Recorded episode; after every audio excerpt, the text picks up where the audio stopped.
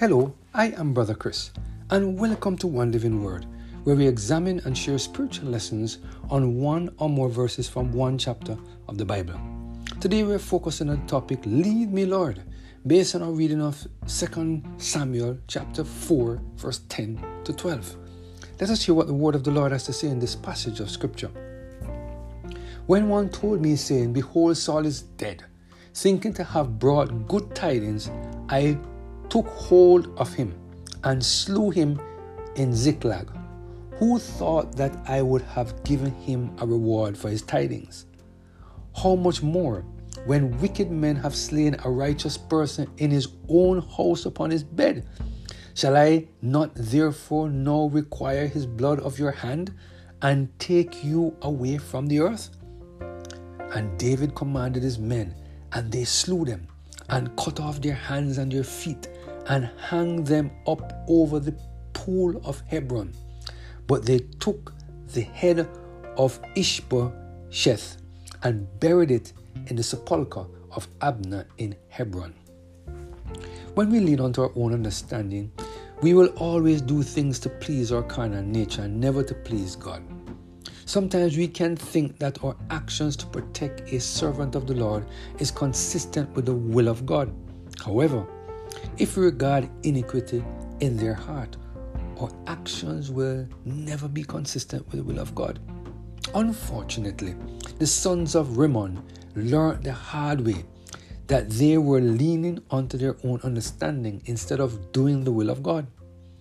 While they thought that their actions to protect David from the son of Saul was the correct one, when they brought that what appeared to be good news to David, they learned that their actions were totally incorrect. Reflect for a moment on the words of David to the sons of Rimmon when they came to report their actions against the son of Saul. In 2 Samuel chapter 4 verse 10 to 12, this is what the word of the Lord said. When one told me, saying, Behold, Saul is dead, thinking to have brought good tidings, I took hold of him and slew him in Ziklag, and thought that I would have given him a reward for his tidings.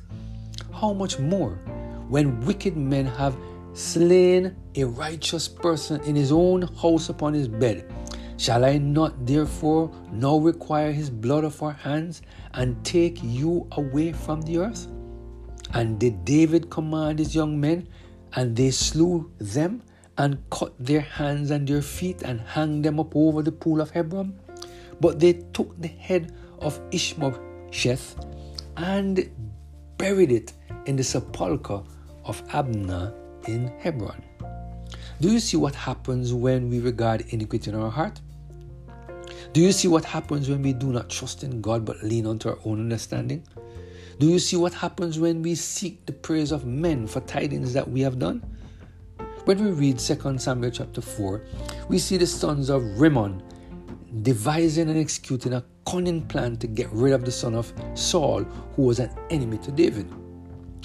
When the son of Rimmon thought that David would exalt them for the actions they took he referred them as wicked men.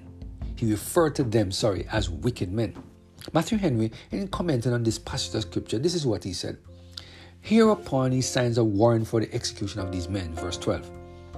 This may seem severe when they intended him a kindness in what they did, but one, he would thus show his detestation of the villain when he heard that the Lord smote Nabal, he gave thanks, for he is the God to whom vengeance belongs. But if wicked men smite Ishbosheth, they deserve to die for taking God's work out of his hands. Number two, he would thus show his resentment of the great affront they put upon him in expecting that he should patronize and regard it or reward it, they sh- could scarcely have done him a greater injury than thus to think that altogether such a one as themselves, one that cared not what blood he waded through to the crown. End of quote. Today, the Lord is reminding us of the importance of asking Him for direction before we act. Today, the Lord is also reminding us that unless we are under the control of the Holy Spirit, our actions will never be consistent with the will of God, no matter how right it may appear to us. It is not the action by itself that determines whether or not we are correct in what we do. What we do is considered correct when God instructed us to do it. So, this is a question we must always ask ourselves whenever we decided to do something to protect the servants of the Lord. Have I received specific instruction from the Lord to take this particular action?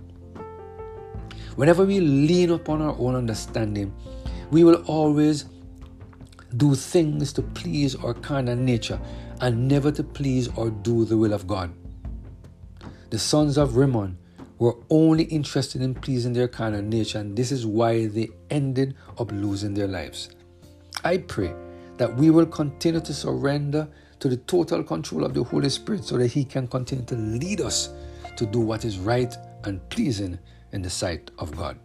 Let us pray. Our Father in heaven, thank you for the reminder that we should allow you to lead us in all the decisions that we take. Thank you for reminding us, Lord, that sometimes when we think that we are doing the right thing, we are not necessarily doing so. What a word. What a message. Thank you, Heavenly Father, we pray. Through Jesus Christ, our Lord. Amen. Have a blessed and Holy Spirit filled day.